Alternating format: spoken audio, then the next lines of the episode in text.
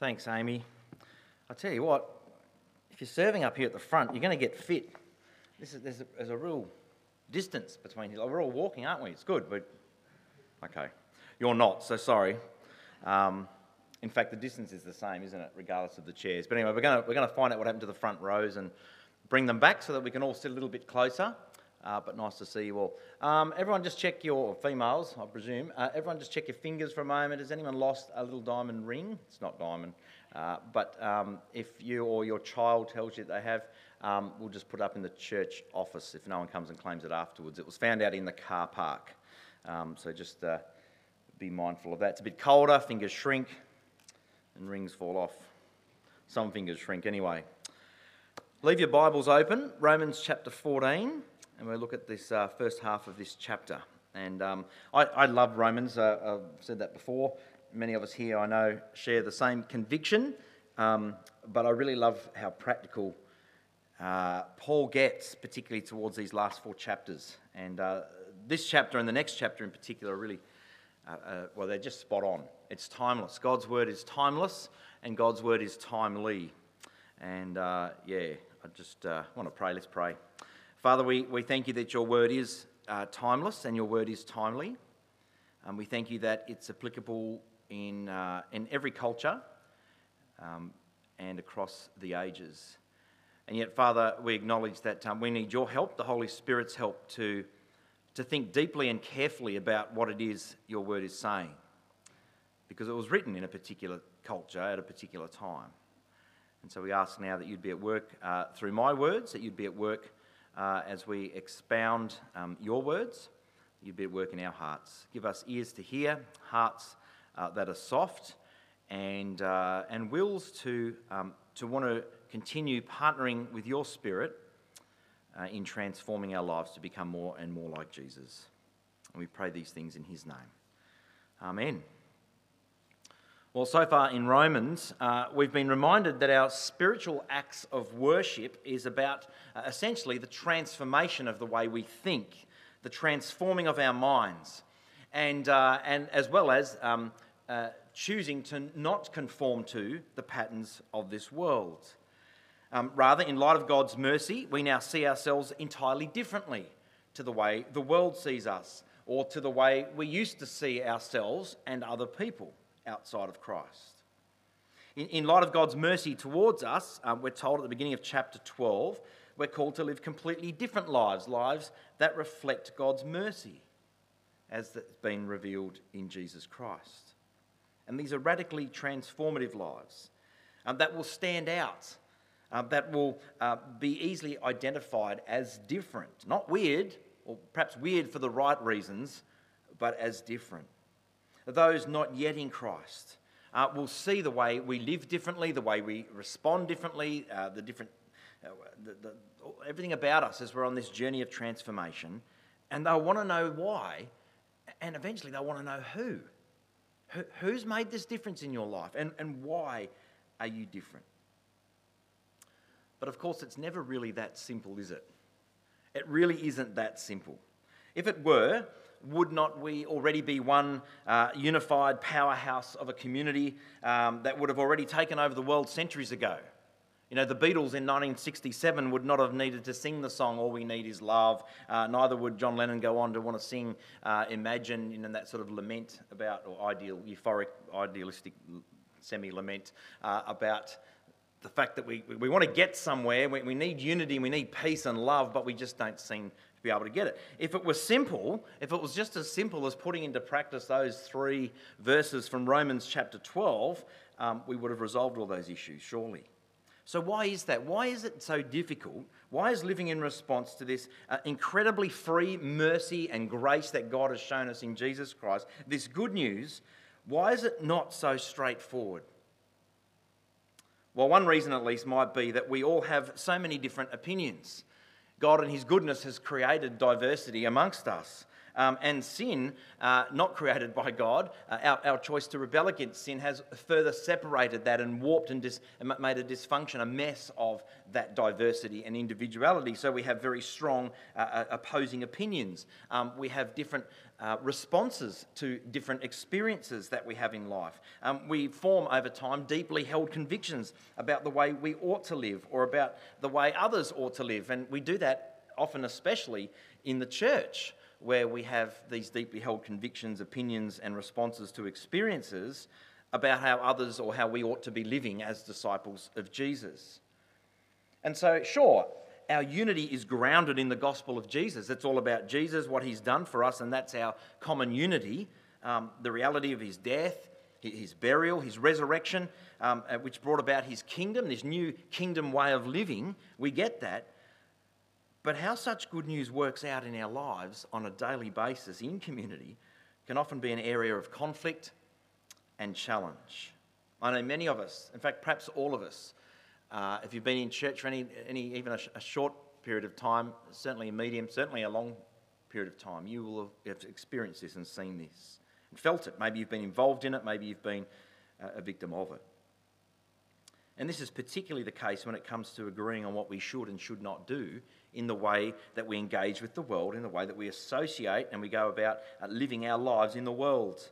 Um, just a few examples uh, that come to mind. Um, what about the movies that we watch or the movies that we choose not to watch? What about the music we listen to or choose not to listen to? Uh, what about the drink we consume or the amount of it for those uh, who think it's okay to consume? Um, what about the places of entertainment we go to or how many times we go there? Uh, what about this one? What about what sort of car we should drive or how often we ought to change cars, as just a random example? Um, what jobs should a Christian have? Which career should a Christian person, uh, person simply avoid altogether and say, I can't be a part of that?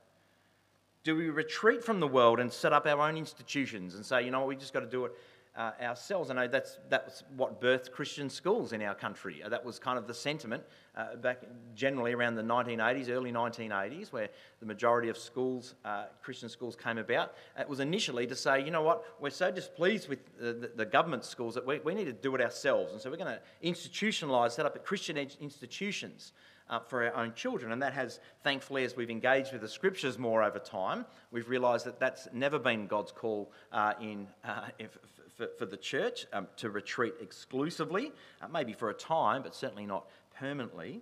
Um, but there's all these types of, opinions. You, even what I've just said, you might go, I don't know if I agree with that. Um, you know, maybe, maybe you and I would see differently to that. Um, do we just keep to ourselves or do we just go, uh, you know, quietly about our business um, sub- subversively resisting the powers that oppose our Christian faith and convictions. Well, it seems there are almost countless ways to live our lives, even as disciples of Jesus.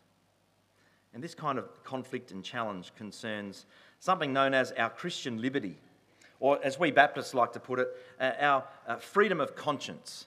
You know, it's one of our deeply held virtues as uh, Baptist Christians or Christian Baptists should be Baptist Christians. Anyway, um, it's one of our deeply held things. We, we, we are the original dissenters, you know, the pro, part of the Protestant movement. Um, and we like to say that, sorry, ultimately, uh, you know, no government or no body, including government of the church, stands over me and tells an individual what they can and cannot do before God, you know. It's, it's our own conscience.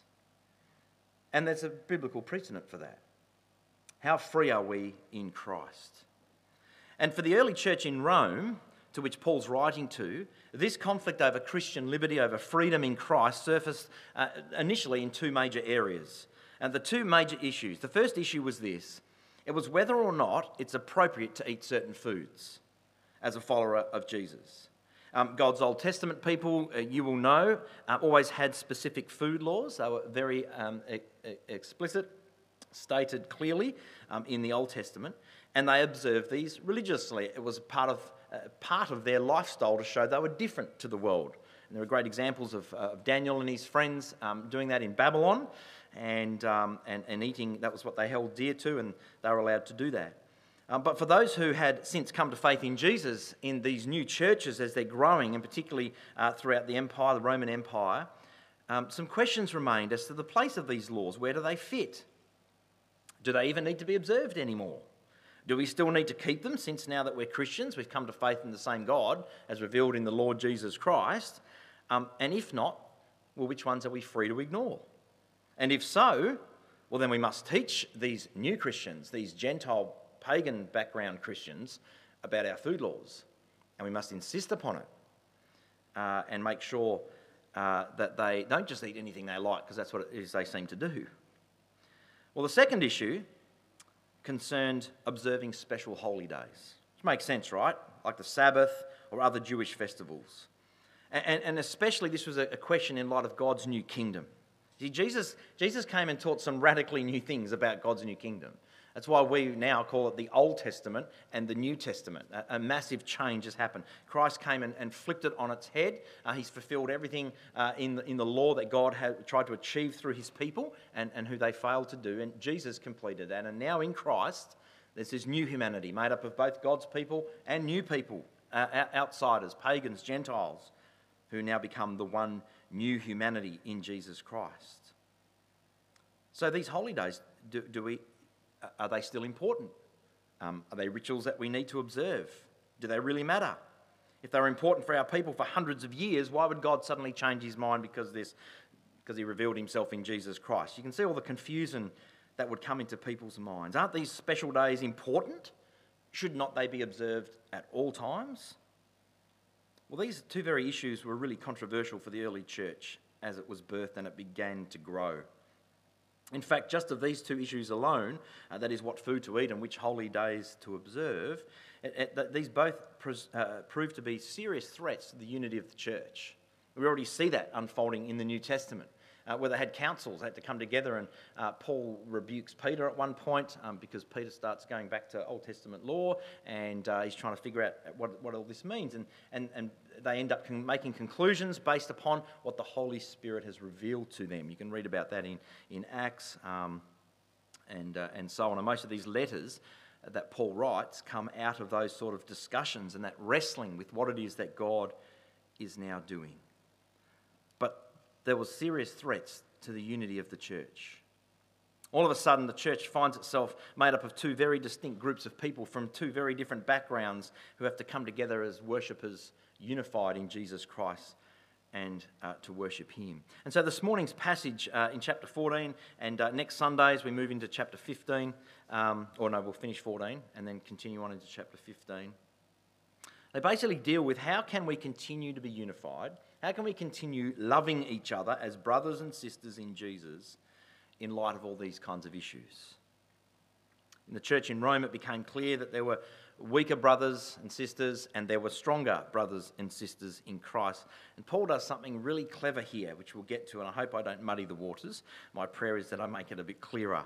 But it's very clever what Paul gets to here. It'd be very easy for us to think about weaker brothers and stronger brothers in two categories like that, where obviously we all want to be the strong brother and sister, right? No one wants to be weak. We all want to be strong. And so that's what we all strive to do. And here's the irony those who are actually weak, and we'll get to that, who those are, according to what Paul says here, um, never ever think they're weak, do they? You don't say, oh, I'm, I'm going to be a weak Christian. Uh, you actually think you're being strong. You actually think you're, you're, what you're defending and what you're standing for means you're a strong Christian. And so we all categorize ourselves, uh, when we hear of these two categories, we all go to the stronger category. And Paul does something very clever here. In, in Rome, the weaker brothers and sisters were those whose consciences were convincing them, convincing them, convicting them about Jewish food laws.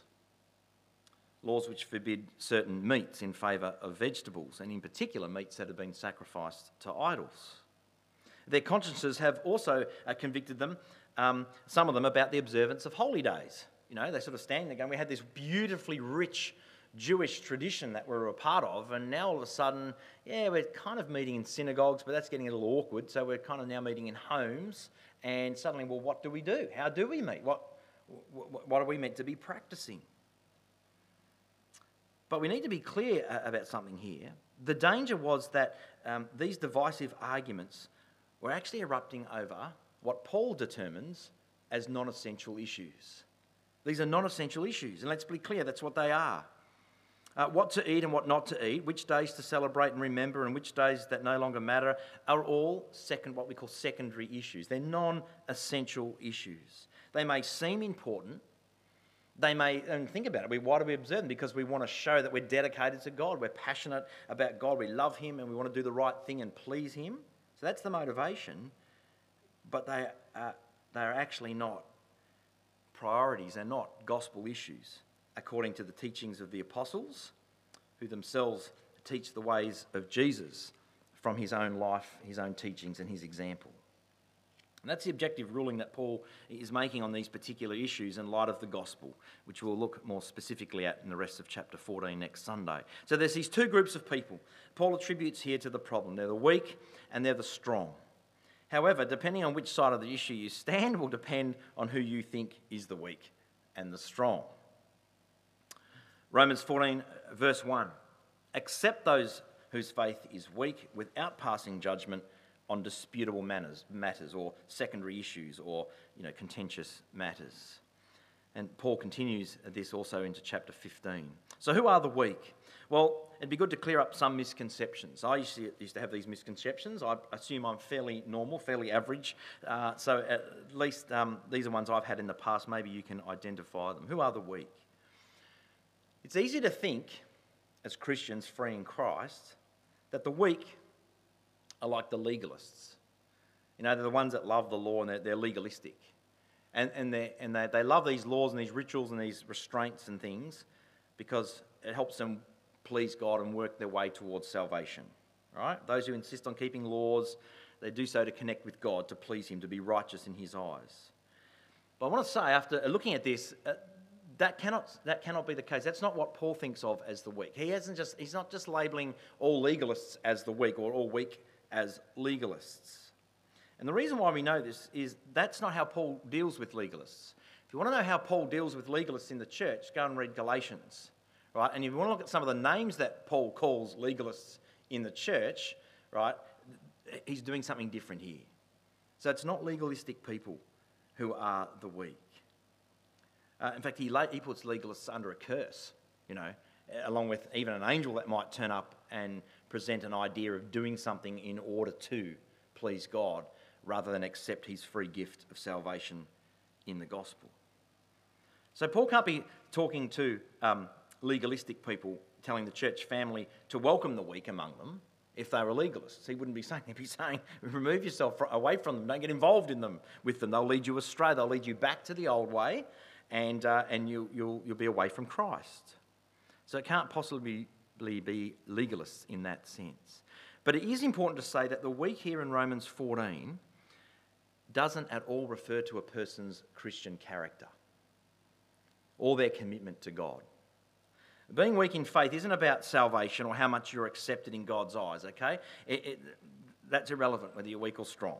We're all accepted in God's eyes because of Christ who lives in us. It's about what your faith in Christ living in you permits you to do in all good conscience. See where our conscience comes in? That's how the Holy Spirit works in us. In fact, it's one of the most profound ways He works in us through our conscience. In other words, how a person's conscience is influenced by their faith. Have a look at verse 2 of chapter 14. One person's faith allows them to eat everything, but another person whose faith is weak eats only vegetables. Again, if you're a vegetarian or a vegan, that's not what this is talking about.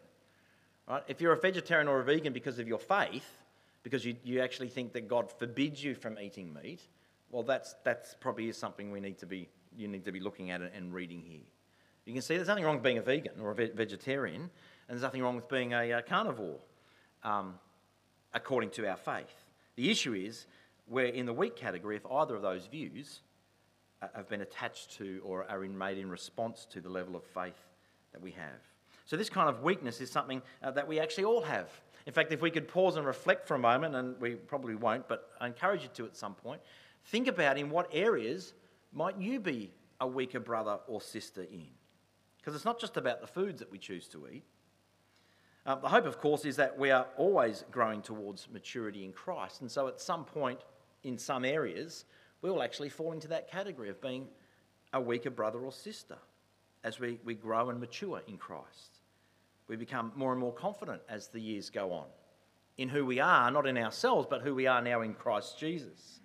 And the more we get to know Jesus, and the more we get to understand him and live with him on a daily basis and know that he has gone before us and done everything for us that we could, that we couldn't possibly imagine or hope to do and achieve for ourselves, then we become uh, stronger in our faith and less, uh, less prone to attaching faith to the different choices that we make uh, in terms of being weak. So don't ever presume if you hear someone or if you yourself think, gee, I'm really weak in that area, it's not a character flaw, okay? Those who are weak in the faith. It's not about being a weak, half faith person or a, or a lower level Christian. The weak are most passionately, are most certainly passionate and committed to Jesus. And their motives are pure in that they want to please Him in their lives, which is often the motivation for getting so caught up in the secondary issues and making them primary issues in the first place. So, who are the strong? If that's the weak, who are the strong? Well, the strong are those, according to Paul here in chapter 14, are those who, who seem to be freer in the application of their faith and Christian living. They are those who are perhaps further down the path towards maturity and growth in the gospel. The strong are spiritually mature, whether that's because they've been Christians longer, uh, although not necessarily, uh, or because they've had a deeper engagement with the gospel and, and that they've thought it through more and, and, and the kind of freedom that comes uh, in knowing Christ Jesus as Lord and Saviour. Um, incidentally, the strong will be those that know that the freer they are in Christ, the more they are a slave to Him. And that they would, as Paul says elsewhere, not ever use their freedom in order to justify sin. The minute we do that, we have become the weak, or another form of being weak.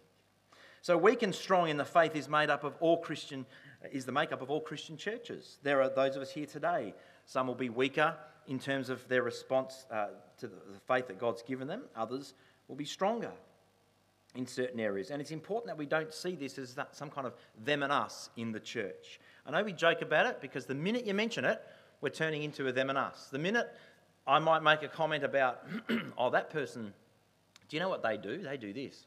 Like, gee, that's a bit, they, oh, poor things, they must really struggle, right? Suddenly we're, we're making a distinction of superiority. And, and we actually think we're, we're the stronger brother or sister and that they're the weaker brother or sister. When in fact, by doing that, um, we've actually missed the whole point of the stronger brother, weaker brother kind of issue that Paul is addressing here.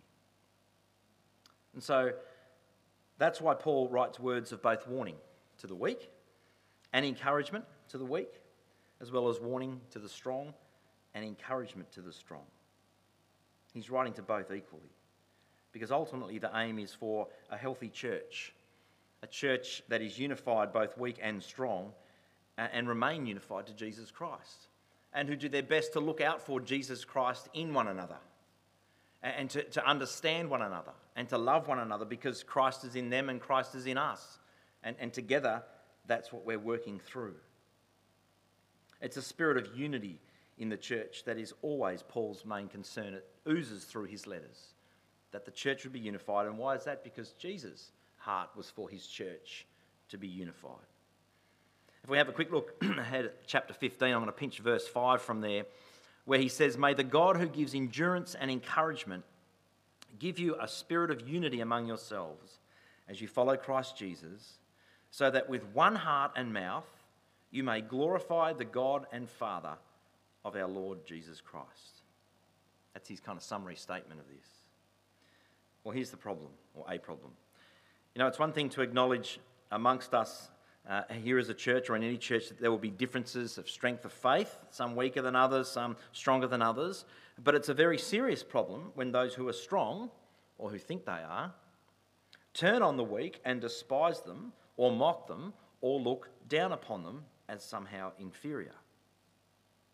It's also a very serious problem when those who are weak, or those who don't think they are, turn on the strong and pass spiritual judgment on them, also looking down upon them as inferior. Which, which was the problem here for the churches in Rome, and which often continues to be the problem and still is a problem uh, as it occurs within churches today. And when this happens, unity is being threatened. You know, even in Rome, and uh, you can call this a, a, sport if you like, the early church had already engaged in this most favourite of Christian indoor sports called judging other Christians. And, and so Paul gets to the heart of the issue and he sets out to deal with this principle of acceptance towards each other, offering wisdom and how we might be able to achieve that unity and to ensure that that unity in the gospel is maintained. The reality is that as Christian people, we are all at different stages of spiritual maturity. And this maturity has nothing to do with age, actually, sometimes quite the opposite. It's not simple as just saying, oh, an older person who's been a Christian longer or in church longer is going to be naturally more mature than a younger Christian when it comes to Christian community, because that's, that's not how it works. There are far too many exceptions to that rule for it to become a rule. Not only that, but we also have very diverse backgrounds that colour and influence our attitudes and our practices. What might be absolutely deplorable to me might be something quite natural and comfortable for you. Missionaries, cross cultural workers come across this all the time uh, from, from the West. You know, we, we, they, they, they come into other cultures and different communities who've been doing life the way they've been doing it for millennia, same as us, but, but quite differently. And they suddenly see things, they go, oh my goodness, what, they have to really work hard at this and recalibrate and, and really seek what the Lord is doing in them and what the Lord's doing within themselves. Uh, you might be someone who thinks there's something that I do or participate in that you, would, that you wouldn't give a second thought to. And you might look at that and you might think that um, there'll be others that go, well, actually, no, I've drawn a, sand, a, line in the sand a long time ago about that and I'll, I'll never cross it. That's just not something I'm going to engage in or participate in. But here's the point to what Paul is saying in God's word. He's saying, whatever the case, be careful not to pass judgment on each other's differences, especially when they are non essentials to the gospel. Have a look at verse 10. He goes, So why do you condemn another believer? Why do you look down on other believers? Remember, we all stand before the judgment seat of God, the great equalizer. Last bit with my words. Um, you see, we don't judge each other because we have a perfect judge. We have a perfect judge, uh, one uh, whom God has appointed to judge. And that's, that's what it means. It's Jesus being Lord. He is our judge. So, what is it that we, that we are to do instead? Well, verse 13, therefore, let us stop passing judgment. Instead, make up your mind not to put a stumbling block or an obstacle in your brother or sister's way.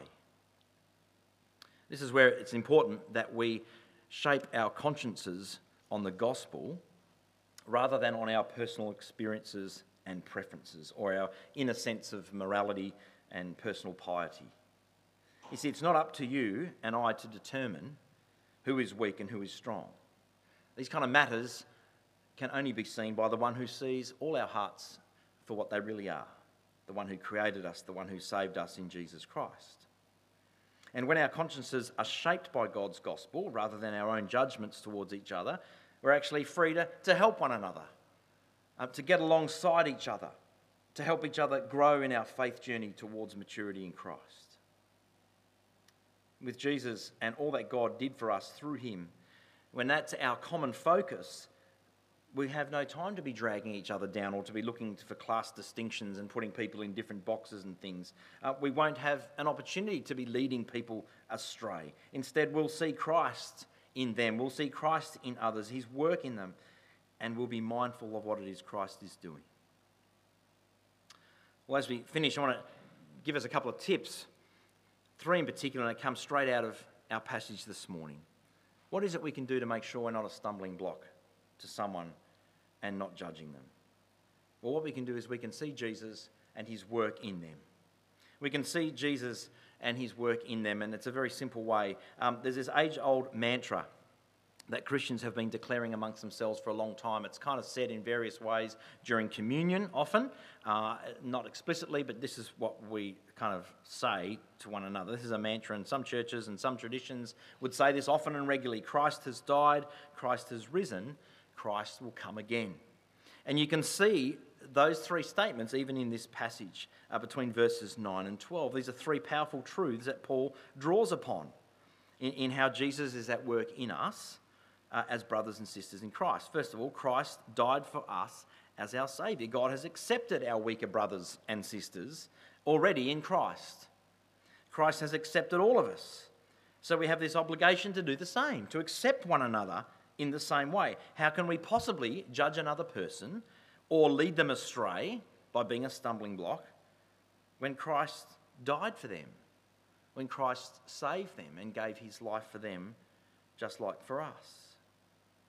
What about the second part? Christ has risen from the dead to be Lord. This is, this is the bit that um, gives Jesus the right to be the judge. Jesus is Lord and Master of everyone who believes in him the weak, the strong, and all those in between. We are all equal servants of Jesus, who is our one Lord. There is no hierarchy or benchmark by which any of us have the right to judge or condemn one another. Jesus is Lord and only Jesus. There's Jesus, and then there's the rest of us, no matter what it is you've done or do or are going to do. What about the third point? Christ is the rightful judge. We dare not stand in the seat that is reserved for God alone. That's what's happening here when we judge.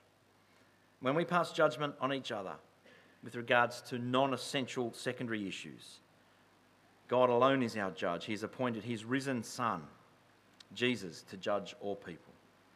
So let's be sure that we don't presume to do it for him in the meantime, yeah? There it is, three very simple statements that Paul uses in this scripture passage to remind us of who we are and who Jesus is.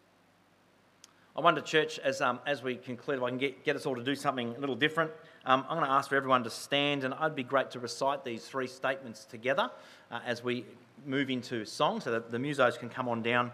They can say it as they're walking the long walk to the front.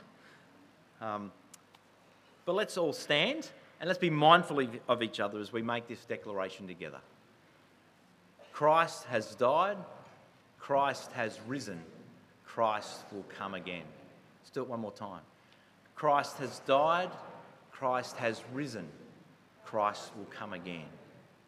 Keep that in your minds as you look, as you live, and as you love one another.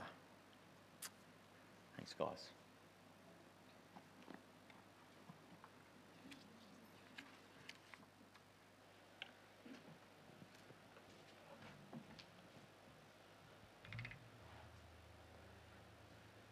Who has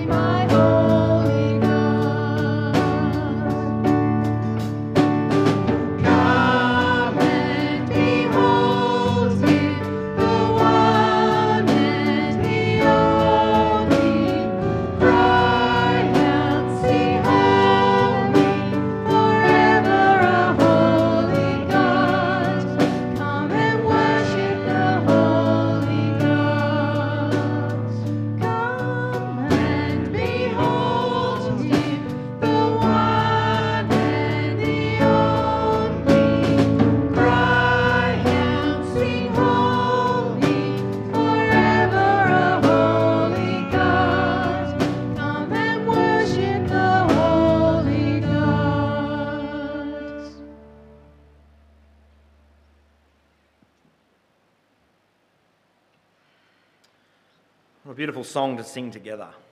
And uh, trust that you uh, remain safe on the roads as you leave this place. Uh, for those uh, company members, if you'd love to come down the front, perhaps over here, uh, after the service, we can get underway uh, with our meeting. But we look forward to gathering again, same time, same place, next Sunday as God's people. Now may God, who gives this patience and encouragement, help you live in complete harmony with each other, as is fitting for followers of Jesus. Then all of us can join together with one voice, giving praise and glory to God the Father of our Lord Jesus Christ. Amen.